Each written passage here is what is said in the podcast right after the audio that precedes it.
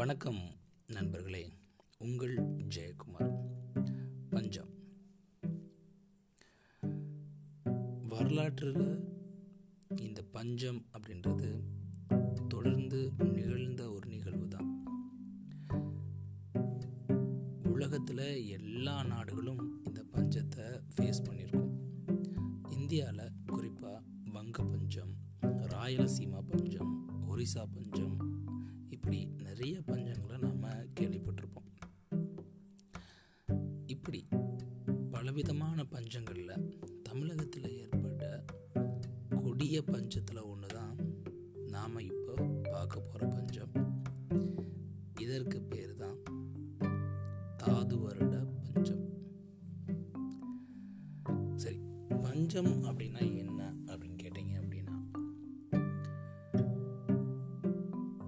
சரியான நீர் ஆதாரம் இல்லாமல் போகிறது குறிப்பாக மழை இல்லாமல் போகிறது இப்போ மழை இல்லை அப்படின்னா நீர் ஆதாரம் இருக்காது.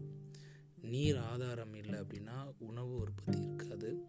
உணவு உற்பத்தி இல்லை அப்படின்னா மக்களுக்கு சாப்பிடக்கூடிய இல்லை சாப்பிட வேண்டிய உணவு சரியாக சென்றடையாது.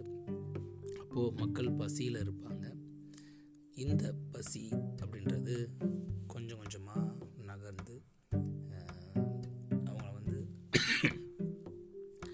இருக்கக்கூடிய தருவாய்க்கு தள்ளப்படுவாங்க. ஸோ இதைத்தான் பஞ்சம் அப்படின்னு நம்ம சொல்கிறோம் இப்படிப்பட்ட இந்த பஞ்சம் பார்த்தீங்க அப்படின்னா நம்மளுடைய மதுரையும் விட்டு வைக்கல அப்படின்னு தான் சொல்லணும். மதுரையை சுற்றி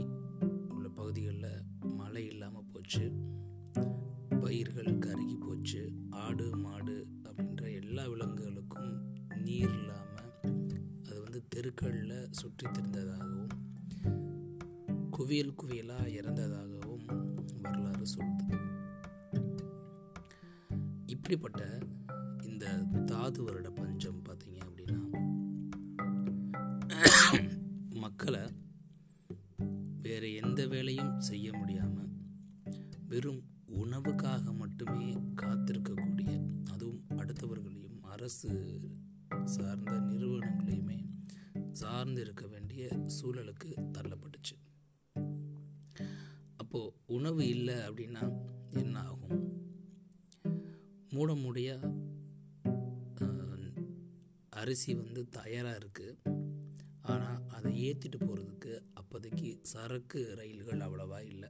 அதனால் துறைமுகங்களில் இந்த மூட்டைகள் சேகரிக்கப்பட்டு அப்படியே கிடப்பில் கிடந்ததாகவும் அங்கே இருந்த மக்கள் அதை தயாராகிட்டாங்க அப்படின்னும்.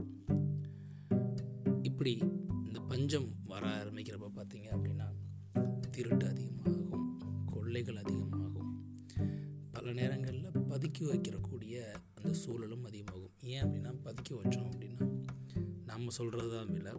அந்த விலையை சிலர் பயன்படுத்தி அதுலேயும் காசு சம்பாதிப்பாங்க.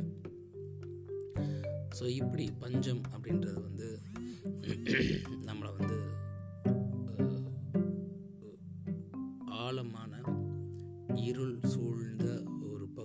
தள்ளிவிடக்கூடிய ஒரு கொடுமையான நிலை தான் இந்த பஞ்சம்.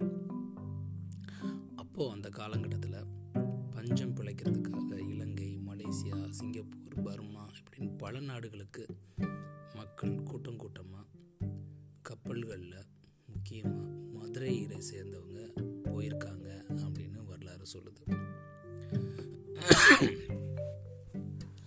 அது மட்டும் இல்லாமல் தனுஷ்கோடி துறைமுகங்கள்லேருந்து சிறிய படகுகள் வரைக்கும் மக்களை அள்ளி போட்டு அவங்க அந்த ஏரியாவுக்கு பஞ்சம் பிழைக்க போயிருக்காங்க. இந்த பஞ்சம் அப்படின்றது ஆயிரத்தி எண்ணூற்றி எண்பதுகளில் இந்தியன் ஃபெமைன் கோடு அப்படின்னு சொல்லக்கூடிய கிழக்கிந்திய கம்பெனினால் ஒரு சட்டம் இயற்றப்பட்டது.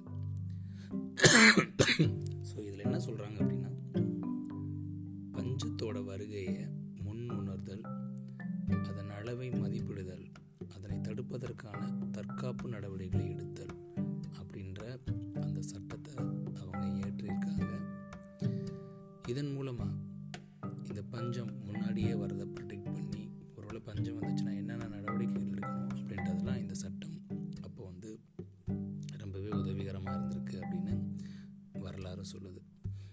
ஸோ பஞ்சம் அப்படின்றது உலகத்துக்கும் புதுசு கிடையாது. நம்மளுக்கும் புதுசு கிடையாது.